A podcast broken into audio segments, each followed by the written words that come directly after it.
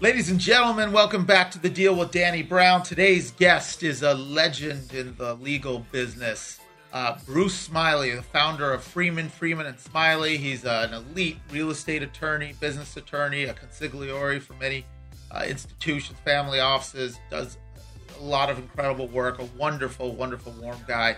You can always find Bruce at Freeman and Smiley. Their website is ffslaw.com. And you can always find us at The Deal Pod on Instagram. You can also find me on my personal Instagram at Danny Brown. What am I? At Danny Brown LA. That's me, man. So thanks, guys. We appreciate you listening. And hopefully you'll get some wisdom and some nuggets out of this talk with Bruce. Ladies and gentlemen, I'm Danny Brown with The Deal. Today I have a special guest, Bruce Smiley. Welcome to The Deal, Bruce. How are you? I'm great. How are you? I'm doing fantastic. I'm on the edge of my chair because I can't wait to get into some stories with you. But for those that don't know, you are founder of Freeman Smiley. You've been an attorney for 35 plus years, power attorney at an elite level. You're a real estate attorney, but your firm does everything. It's a fully integrated law firm. So why don't we just start with your law firm, what it looks like today, what it consists of, and then take us back to how you started it, when it started, and what did it look like in the beginning? Because I imagine there's been some progression and evolution. Well, the firm started in 1976. The firm is called was and is called today Freeman and Smiley. Doug and Rick Freeman are brothers. They worked with me in a firm called Masrro, Schneider, Forer and Lawrence. I had the fortune of working with Art Mazero, who was one of the preeminent real estate attorneys in the 70s, 80s, and 90s. And how our firm came to be is that Doug and Rick, who are 4 or 5 years older than myself, decided to leave the firm and were begging me to join them. I had practiced for a whopping 2 years. Oh, wow. And my comment to them was, I don't even know what I don't know yet. I think it's too early for me to leave, and I just need some time. So they started Freeman and kept bugging me to join them. As the story goes, they would have called me in their cell phone to invite me to come over when they were driving there, but we didn't have cell phones yet. Right. So this is in Los Angeles. Yeah, it was in Los Angeles. We were in Beverly Hills at the time, and they opened their first office at 9911 West Pico. Woo, Pico. So the two of them were there. They were there for a year. They kept hounding me to join them. Finally, they were retained by Conroy's Flowers, which was a very significant florist for many years in Southern California with a great deal of real estate work. And they just begged me to join them. So then we started the negotiation. And I've now had practiced for about 2 3/4 years. And they wanted me to join and become a part of Freeman. And what's the salary? What's the name of the firm? Well, just come and join us as it is, and we'll figure it out. And I said, no, I wasn't going to do that. And given the style that I have, I'm a pretty ethical person. I decided I had to tell Art Mazero that I'd been asked to join this firm and that I was giving serious thought to it. And I remember to this day, as I told Art, he lost control of his pen. It just fell out of his hand when I told him what I was planning to do. I was very close to him, and he had a future. I had a future in that firm if I wanted to stay there. This whole dialogue gave me the ability to go back and negotiate with Rick and Doug. And one of the things I said is non-negotiable. I won't move unless the firm name changes immediately to Freeman and Smiley.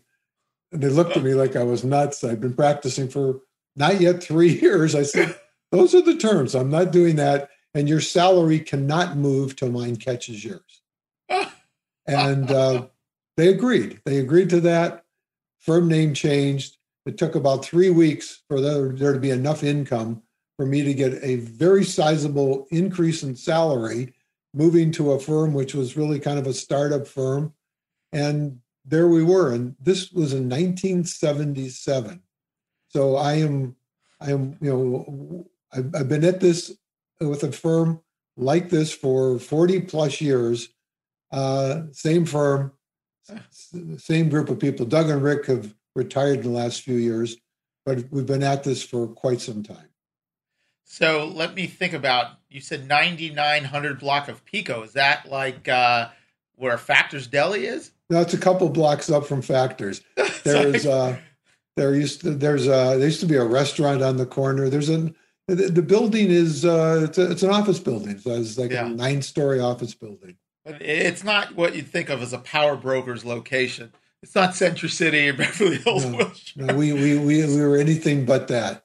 So it starts with you joining them. They started, you joined them. So now, what does the firm look like today, and what does it cover? How many attorneys? How many employees? Our goal was to build the firm slowly and carefully. We watched firms around us that were smaller than us, and they said, we will go to 10, we'll go to 20 attorneys, we're going to go to 30. They did, and the sooner they did that, they were out of business too. Our goal was we're going from 2 to 3, 3 to 4, 4 to 5, 5 to 4 to 6, and we just grew slowly and carefully. And I always had a tremendous eye of running a business. Notwithstanding we're a law firm, we have to run a business. Today, there's 51, 52 attorneys. We're a full-service firm with a huge estate planning practice. That's what Doug and Rick created. Today, there's probably well over 15,000 estate planning files. Oh, wow. I mean, that's how large it is. And we do every aspect of estate planning. It started off as just doing wills and trusts, and Doug realized there was a limitation to where he could go with that. So we advanced into foundation work, charitable giving, probate. We have a huge probate practice, and that was their side. And I have continued to grow and nurture the real estate side all these years. With my biggest opportunity early on, I was invited into the Sandy Sigaloff Wicks family during the Wicks bankruptcy of 1982 and 83. I was surrounded with the giant law firms and myself as lead real estate counsel for their work for 7 years, 6-7 years during the bankruptcy. Wow. So that was probably my first huge opportunity. Yeah, pretty big experience and learning factor. So being both a founder of a law firm and practicing, how do you balance that? And how much time is consumed with managing a business versus you just being a producer and dealing with your own clients and your own book of business? Well, when we were younger, we were all managing, we were all practicing, we were all developing business, and it was quite a challenge. But as we grew, we started adding staff, support staff to take care of a lot of the day-to-day stuff. We created an executive management committee, which we were all rolling in and out of. And as time wore on, we found some really, really smart people who were part of our firm who could deal with the day-to-day management things that needed to be done. And they were left with that, allowing the three of us to spend less time in that and more time practicing and growing our practices. Got it. Smart. So you delegated. Couldn't do everything. So in the beginning, you wore all the hats and everyone did everything. But as it evolved and grew, you were able to get out in front of it, delegate, and be able to focus on what you do, which is servicing your clients. So what sort of clients can you tell us about that you work with? What are some of your typical clients or ones that you're allowed to share? Well, we mentioned them. It's not a surprise. We represent today Travelers Insurance, doing all their West Coast real estate. Represent Unilever for years. We've done work for them throughout the United States, and We represent a huge company who doesn't want us to provide their name, but they're in Seattle and they're everywhere. And we're asked to do the most challenging projects for them throughout the country, which is quite an opportunity. Yeah, we do work for Callaway Golf. They just did a merger. We were involved with certain pieces of that. We represent HSBC during their finance work on the West Coast. These are clients I've created over the years. And the fun part of this, the challenge of trying to develop these size clients, and I've always looked at myself as David in the world of Goliath. I'm competing with super, super large law firms, with super talented people, and I've had to figure out how to get myself in the door and get opportunities with these clients. And it's been challenging. It's taken a lot of work, but it's also very fun to be able to develop that kind of work. Yeah. So even at your level, I hear you saying that you feel like you're the underdog and you're going up against people and firms that are just massive. And even for you, you're looking for any angle to get in. You're not the biggest one on the block, so to speak. Oh, by no means. And we have a feeling about how we do things. I don't think any firm could be more caring and sincere than us. That is an easy part of us. And we carry that forward to our clients. We really care about them. And both Doug, Rick, including myself, had the correct sensitivity to realize that to practice law, there's a lot more to it than just being a very bright, skillful attorney. We're dealing with people. We're dealing with companies, dealing with real situations where they're on the edge of their seat, oftentimes wondering what's going on. And if we don't have the sensitivity when we know something or have a sense of what's going on to call and reach out and tell them and share what's going on, we miss the whole point of what we're doing. So we're really good at that. I know that for sure. All right. So I'm going to rewind a little bit. I wanted to let everyone at least hear about what's going on with you now, but let's take it back. Why don't we start from where you grew up and where you went to school? I can't remember if you were in LA, if you grew up in LA or not, but something led you to be this confident attorney 2 years out of law school, asking to have your name on the door and be a partner. So I'd be curious to know how you were raised, where you were raised, and can you speak to that a little bit? I grew up in Minneapolis. I'm one of three children. My mother died when I was 4 years old, so I basically grew up without a mother. My father remarried when I was 9 or 10, but it was never the same as classic families where, everything is cohesive and works perfectly. We went to public schools. No one paid any attention to us when we went to school like people do today. And I flourished because I was able to in schools that probably weren't as challenging as schools I could have attended at that time. There were city schools, public schools. Yeah. I think people in the school system paid attention to me, cared about me, realized my background, and would oftentimes expose me to opportunities that others weren't exposed to. I think I earned them and merited them, but I'm like my counselor in high school insisted that I not go to the University of Minnesota. Most of my friends from high school don't even know we had a counselor, let alone having someone who was focusing with me all the time on what I was doing, where I was going. But she said, I'm not letting you go to the University of Minnesota. You need to get out of here. You need to flourish. You need to get away from your family environment and go somewhere else. So I had family in Los Angeles. I applied to UCLA. It seemed like an easy transition if I could get in.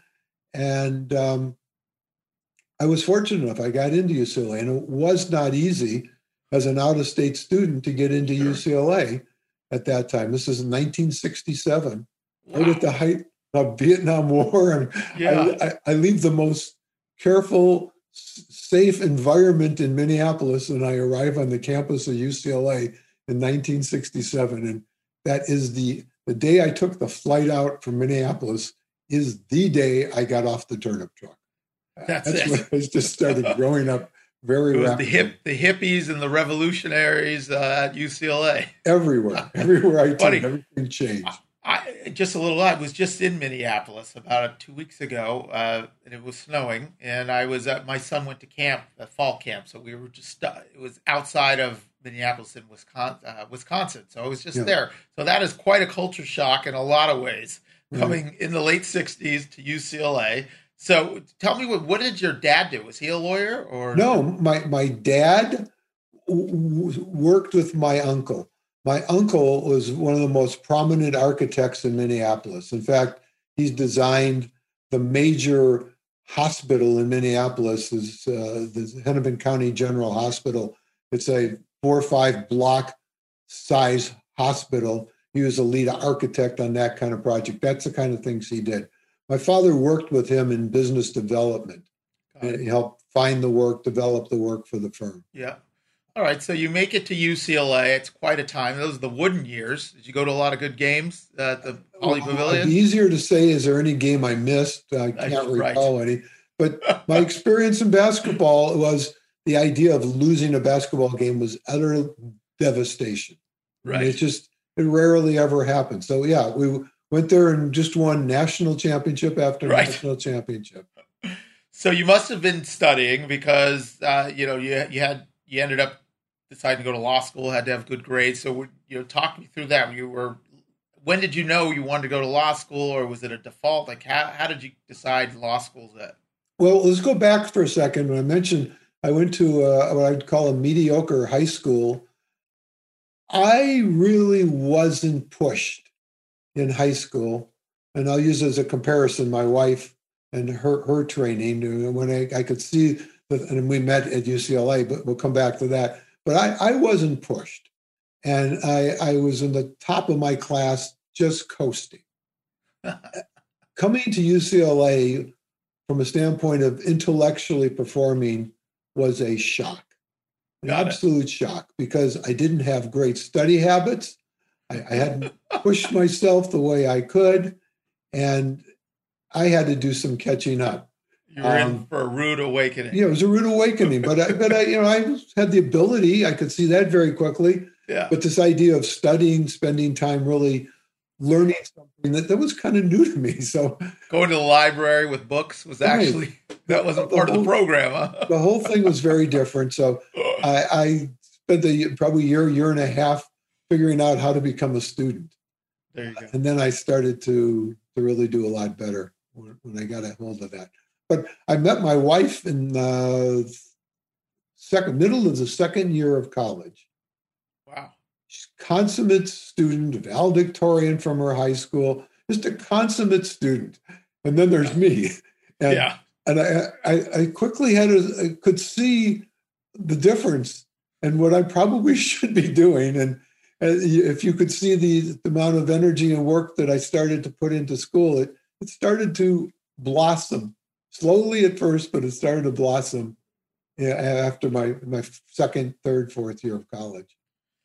All right, so you meet your wife. Were you guys serious in undergrad? Were you already on a track getting married by the time you were leaving undergrad and going to law school? We got married.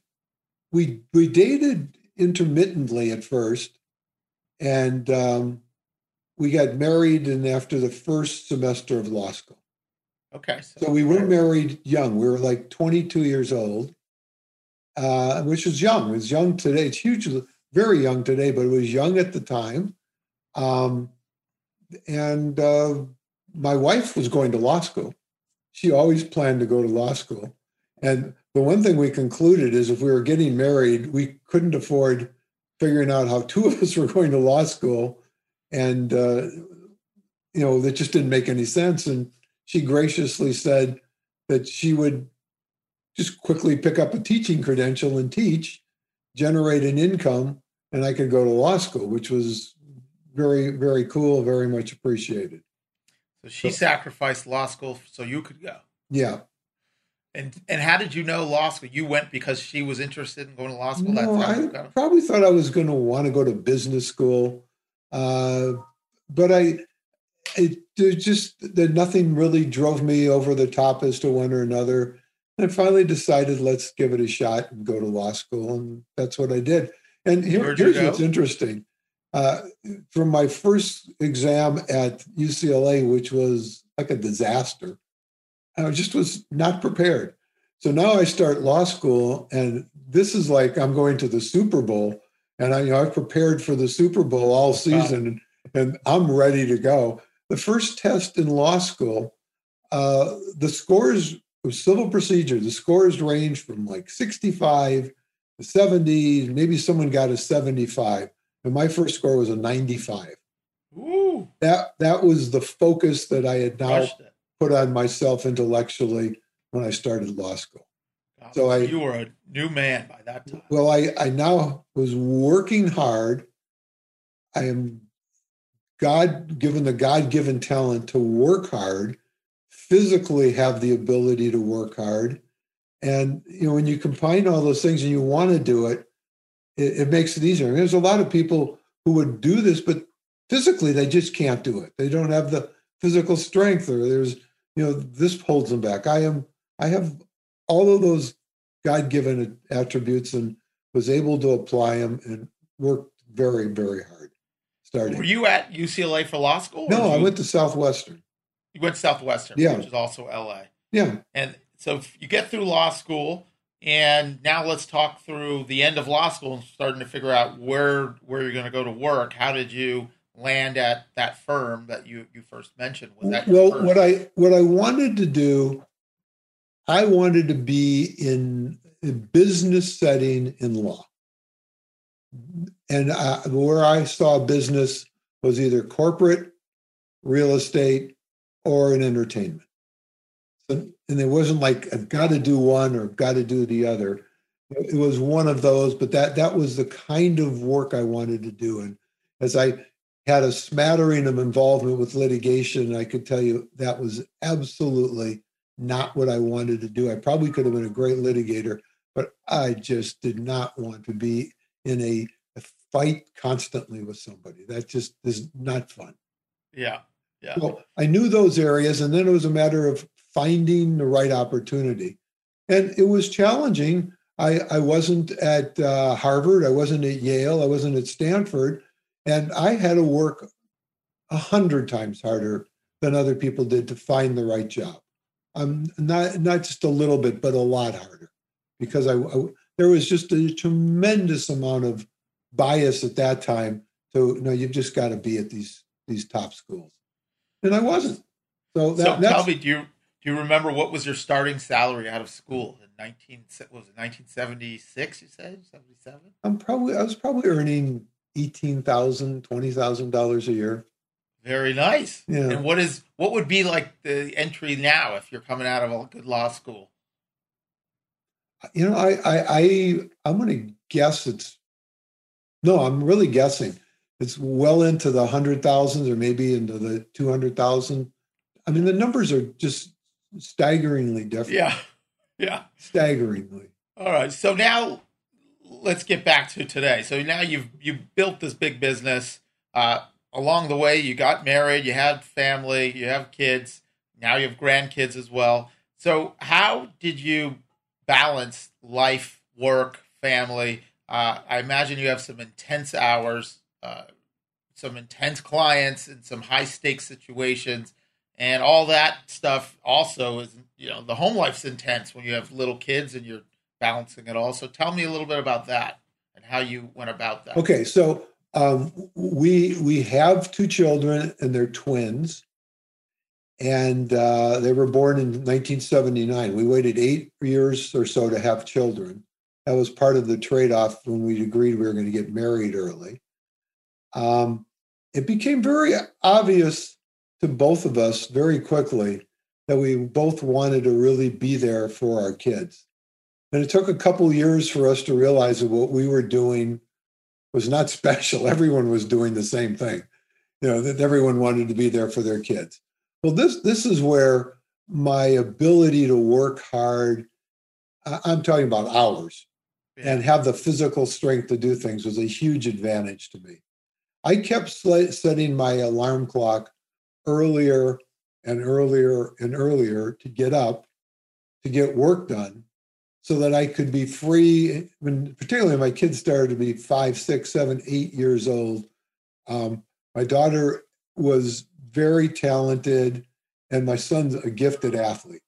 And there was plenty to be able to do and see with your kids and spending the time with them. So when they got into a groove with what they were doing, I was getting up at 4 a.m. without an alarm clock every day, 4 a.m. And by 8 o'clock, 9 o'clock, I had already worked half a day.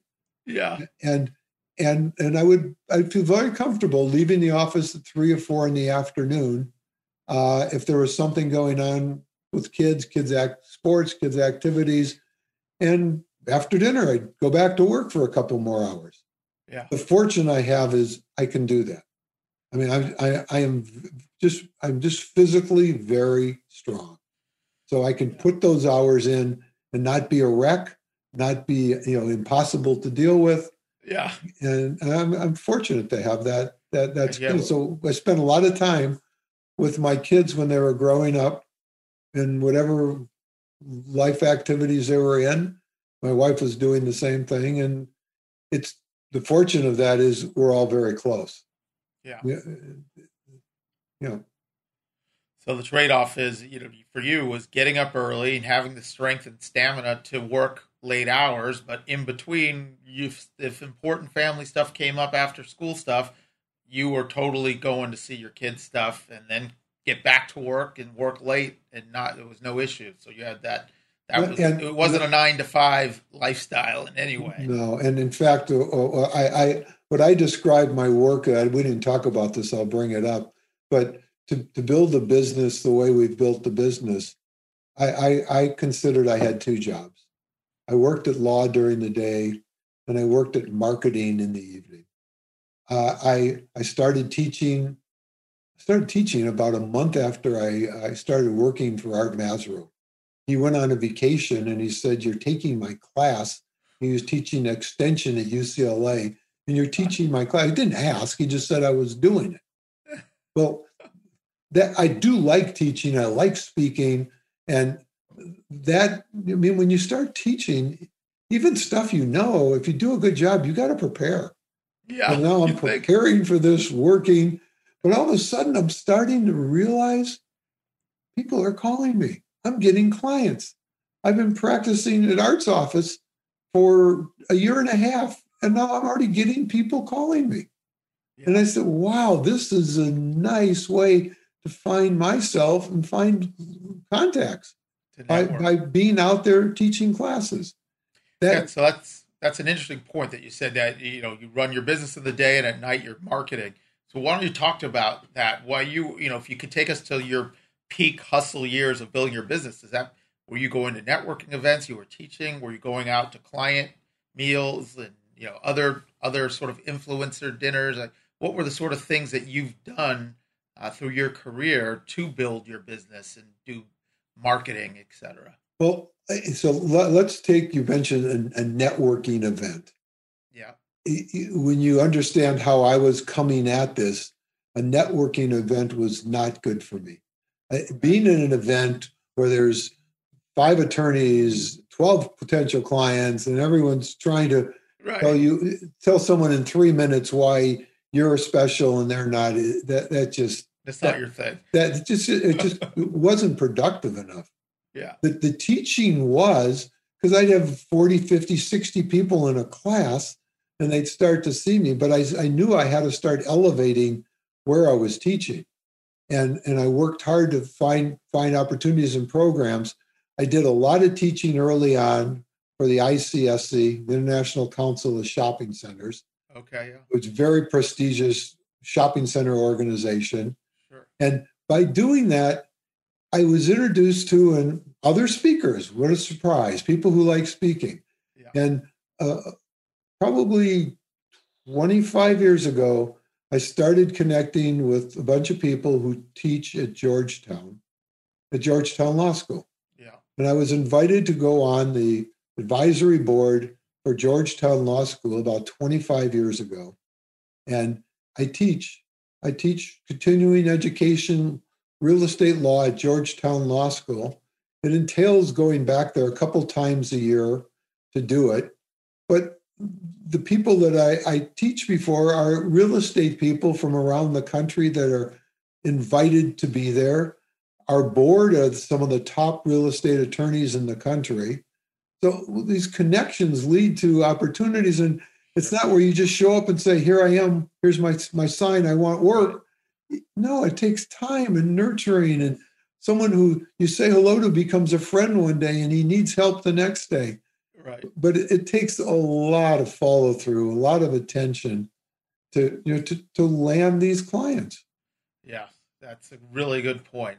I say that a lot, that what your experience and your way you articulated going to networking events, I feel 100% the same way. It's not my thing. I don't find it a productive thing to do, to go to a big event, and I go to support friends or to support charities that I'm interested in. But that for me is not the way to go. And real networking does take years and years, and building relationships, as you said. So that's the patience and the long game, I think, is the key to that. It's not just, hey, here's my business card, hire me. I'll give you an example of what I think classic marketing is. Fortunately, I had my own firm. It was very easy. If I traveled, the firm paid for everything. The firm's always paid for everything, but they've done that. They support that for everybody. But it was easy when we were young. We were willing to spend money on each other for marketing. Yeah. Well, I'm representing Unilever, and I'm in New York all the time because Unilever's in New York. And I was introduced to the head of real estate for HSBC. Can't even remember the year, but I was introduced to him. Pleasant meeting. And he knows I'd love to be able to do the finance work for HSBC on the West Coast. Yeah. Danny, I probably visited his office 15 times. I go back to New York. My wife always travels with me. She kind of wondered, what is this? Every year you're gone for 35, 40 minutes, and you say you're going to HSBC. You go there for that short amount of time. You come back and you said you spent time marketing. All those times I mentioned, a quick trip from the hotel to HSBC to say hello to this contact, explain what we could do, keep showing up. I mean, one year, this is a success. He asked me to contribute to his charity. That was a success. I didn't have any work, but he asked me to contribute to the Columbus Day Parade in New York. Fantastic. You're giving him money. You're thrilled. I'm giving him money. And then all of a sudden, one day he says, we have a small bit of work on the West Coast. We'd like you to do it. There you go. And we had some great people in finance. Jill Draffen was one of them. And one thing leads to another. But it took years of just quick bursts of follow through, paying attention, to nurture HSBC as a client. Yeah. So what I'm hearing is a lot of themes of persistence and stick-to-itiveness and endurance and persistence, and all these themes, that the thread that runs through so many successful people. And it's when you break it down, it's not brain surgery so much. It's really about doing those simple things, but those simple things are hard to do consistently, which is why most people don't do it. That's it. Consistently. That's the right word. It's easy to do, but to do it consistently, to follow through. It's hard to do it the way it needs to be done, year after year after year after year. So talk to me about some lessons learned now.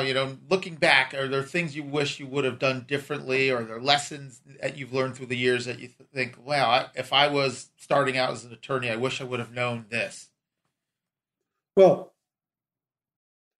starting out, I wish there had been an easier way to get in front of potential clients. It is so easy for me to build a relationship when I'm in front of a lead. The hard thing is finding a lead. That's the hard thing. But, and someone says, well, you give me a lead and I'll get the work. No.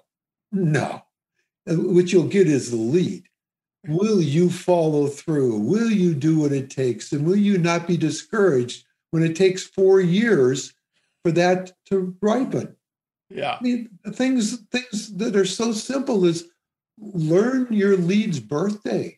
Or if you talk to him and you hear that his mother is going in for surgery, call him 5 weeks later and just say, how's your mother? You won't believe how you can build rapport with people when you care. Yeah, care, have empathy, come from a place of caring and love and wanting to be involved. And that's such good information. Again, seems so simple, yet it's so hard to do, right? That's why most people don't do it. Most people don't take the time, or you know what it is, the success and the benefit doesn't come quick enough. So why would I do it? The instant gratification. That's what turns people. It doesn't turn them off, but it doesn't. They don't get enough positive reinforcement quickly enough to make it happen. Yeah.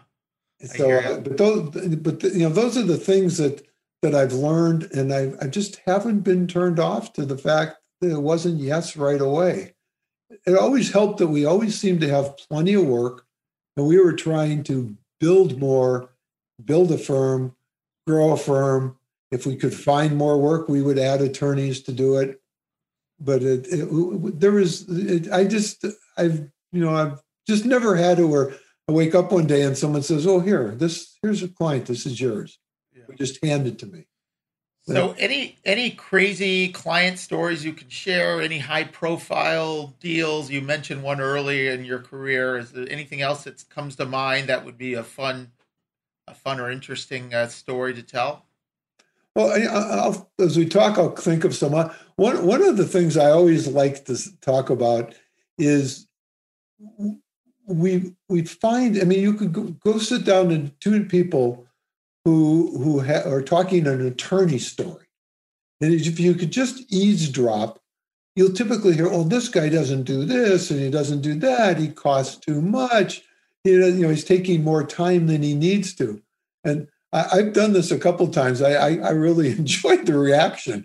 I'm a member of a country club, and two of my, not close friends, but friends were having that kind of conversation. Yeah. And I walked by and sat down. I said, never have that problem with the smartest clients. But anything else, we have the problem. But those smart clients, they don't have that problem. They know how to use you as an attorney. They ask for work. They ask you to do stuff when they need it for you and need it done. If they don't need it, they don't ask for it. They realize if you're spending hours on something, it's going to cost money. Right. But right. I always like to turn it around. Yes. Yeah. Oh, that's funny. So what are you doing for fun these days? If you're not working, you're not with clients, you're not with the family. Are you traveling? Are you playing golf? What does Bruce like to do for fun? You a wild party animal? What's going on? Oh yeah, I'm wild. I think you're wild undercover. You're an undercover wild man. Well, my wife and I have spent a lot of time from March through now canceling trips. Yeah, we've canceled the trip to China, to North Africa, to Europe. Now we were supposed to be in Costa Rica this week. That's all we've been doing is canceling trips. Yeah, we've been doing a lot of traveling, and I've been finding, and this wouldn't surprise you, that I can do work. I've tried to cut down the amount of work I'm doing as I've gotten older, but I can do work anywhere as long as I have a computer, I have a cell phone, but then again, it's an attitude. I mean, I have people who work for me, and I totally respect this. If I'm on vacation, I'm on vacation. I don't want to mix the two. I am able to mix the two, and I could be on a call. It could be a call that's very challenging. I hang up the phone and I get back to what I'm doing. I'm able to do that. So that's a lot of pivot, compartmentalize. Right. Business, boom, now I'm on vacation, boom. That's another important skill set to be able to do that. Right. Otherwise, it bleeds into your life, and you can never be, focused on your life and your personal stuff. So that's a really big lesson. Traveling has been a part of us, and it will be as soon as it's a bit safer to do it. But in these 9 months, and I spend most of my time right here. This is my office. This is it. Zoom life. Pardon me? Zoom life. Yeah, well, it's Zoom. In front of me is every piece of equipment. That has made it a lot easier. I've got a desk. I've got a desk behind me. I've got a printer. I've got a scanner. I've got two screens that are huge. I've got lighting that's appropriate. I've got multiple phone lines, so that I can do this properly. Yeah, but how I've spent the time, I work out with a trainer, and what I do, I think for my age, is inordinately grueling workouts, not just going through the motions. That goes right back to me and my personality. Well, it shows. You look good, Bruce. You're looking lean. Thank you. Just out the window to the right there is El Caballero Country Club. I live a block away from our country club. I golf. I've always golfed on Saturdays. I have now changed my schedule. I golf Wednesday mornings now. You know, I get up early and golf. And, you know, like, here's an example. Even at this point, I golfed this morning at 8:00. And when I went to bed last night, I was nowhere able to leave here today and go golf at 8:00 and pay attention to clients. I wasn't ready. I got up this morning at 4:00. I got up and when I just had to do it because I had to take care of things. I got everything taken care of, moved, so I could leave there and enjoy golf in peace. Yeah, but you've got to be able to relax when you're doing something. And I know for me to relax, I can't have people uptight waiting for something from me. Sure, but I'm doing that now. So I'm golfing twice a week, working out several times a week. Plus, I get a daily routine for stretching. I'm trying to convince my kids they need to do this as you get older. But a trainer sends me about 15 different stretching exercises that come in every day. And you can open each one and have someone showing you exactly how to do the stuff. Amazing. Yeah. So I'm trying to do that to take care of myself. That's good. It keeps you young and strong, man. That's how you do it. It was like that when I was younger, and I'm trying not to fade away as I get a little bit older. Well, look, why don't you let's play around at El Cab. We'll get Jim, we'll get your son, we'll go out there and have some fun next time. Yeah, we got nothing to do right now. Easy enough to do. You're welcome to come out whenever you want. Well, Bruce, thank you so much for spending time with us. Anything else before we close that you want to share? Otherwise, I know you're a busy man and you got to get to work. No, I to the extent this is distributed to someone who had a question, wanted to talk to me, wanted to understand something, I've spent hundreds and hundreds of hours taking phone calls that were not billable phone calls, but just doing something where I can help give back to somebody something I may have learned along the way. And I've just been very comfortable doing that. And I welcome people, if they want to ask or understand something, to try to share something I've learned along the way. And I can say I've been the beneficiary of some of those calls and appreciate that. So, yes, you've been very helpful and very generous, and it's clear it's who you are, and your authenticity and caring is a big part of why you've been so successful. So I'm glad you were able to share that. We appreciate you coming on and spending some time with us, and let's get out to El Cab and I'll hack it up. Okay. All right. Thanks, Bruce. Talk to you soon. Take care, Danny. Hey, thanks for sticking with us on The Deal with Danny Brown. Thank you, Bruce Smiley, for kicking knowledge and breaking it down. It's always fun to talk to you. Hopefully we'll get to play some golf soon at El Cab. Please find us at thedealpod.com or at The Deal Pod. Subscribe if you want to follow our video on YouTube, The Deal with Danny Brown on YouTube channel. Please subscribe there. And if you have any questions, you can always DM us and we'll get back to you. If you have any ideas for guests, let us know. And we have some sponsors that we're going to be announcing soon. So we'll keep you posted. We appreciate the support and hope everyone has a good week. Take care.